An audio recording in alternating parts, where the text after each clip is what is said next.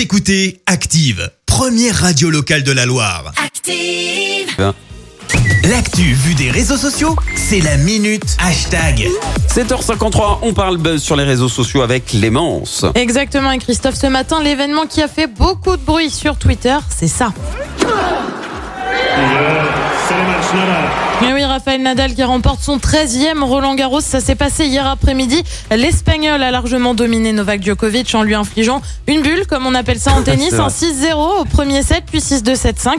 Une nouvelle victoire donc pour l'Espagnol qui devient le leader incontesté de la terre battue, mais pas seulement. Avec ce nouveau titre, il remporte aussi son 20e tournoi du Grand Chelem et égale donc un certain Roger Federer. Alors tu penses bien euh, que sur Twitter hier, ça a fait pas mal de bruit. Félicitations pour cette belle victoire dans ton jardin, Roland Garros.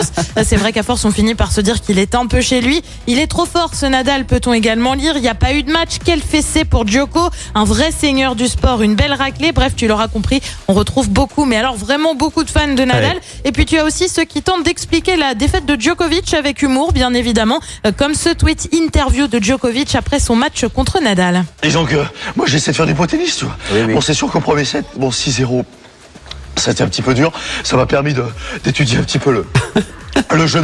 Tu as bien sûr reconnu le sketch des inconnus, bien vu de la part de cet internaute qui colle en effet euh, plutôt bien avec la réalité et ce fameux 6-0. Et puis on le disait, euh, 13 Roland Garros, ça commence à faire beaucoup forcément. Certains ont tout simplement une idée, renommer le tournoi. Euh, Vous devriez euh, commencer à penser à changer le nom du tournoi, peut-être Roland Nadal, euh, pourquoi pas? Et puis l'aventure Roland Garros, ça a commencé en 2005 pour Nadal. Est-ce que ça va s'arrêter? La réponse est simple pour Ricardo, c'est non. Juin 2044, félicitations à Raphaël Nadal qui remporte son 35e Roland Garros après avoir battu les jumeaux Federer en quart et demi-finale, puis Stéphane Djokovic en finale, le tout en n'ayant perdu que la bagatelle de 18 jeux durant la quinzaine, le tout avec une photo d'un Nadal vieilli, plutôt bien exécuté d'ailleurs ce petit Photoshop. En attendant 2044, on verra déjà 2021 pour savoir si l'Espagnol conserve son titre porte d'Auteuil. Ah, il est indétrônable, hein. c'est chez lui, hein, Roland Garros.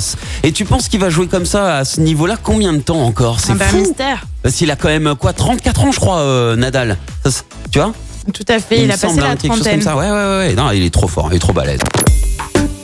Écoutez Active en HD sur votre smartphone, dans la Loire, la Haute-Loire et partout en France, sur activeradio.com.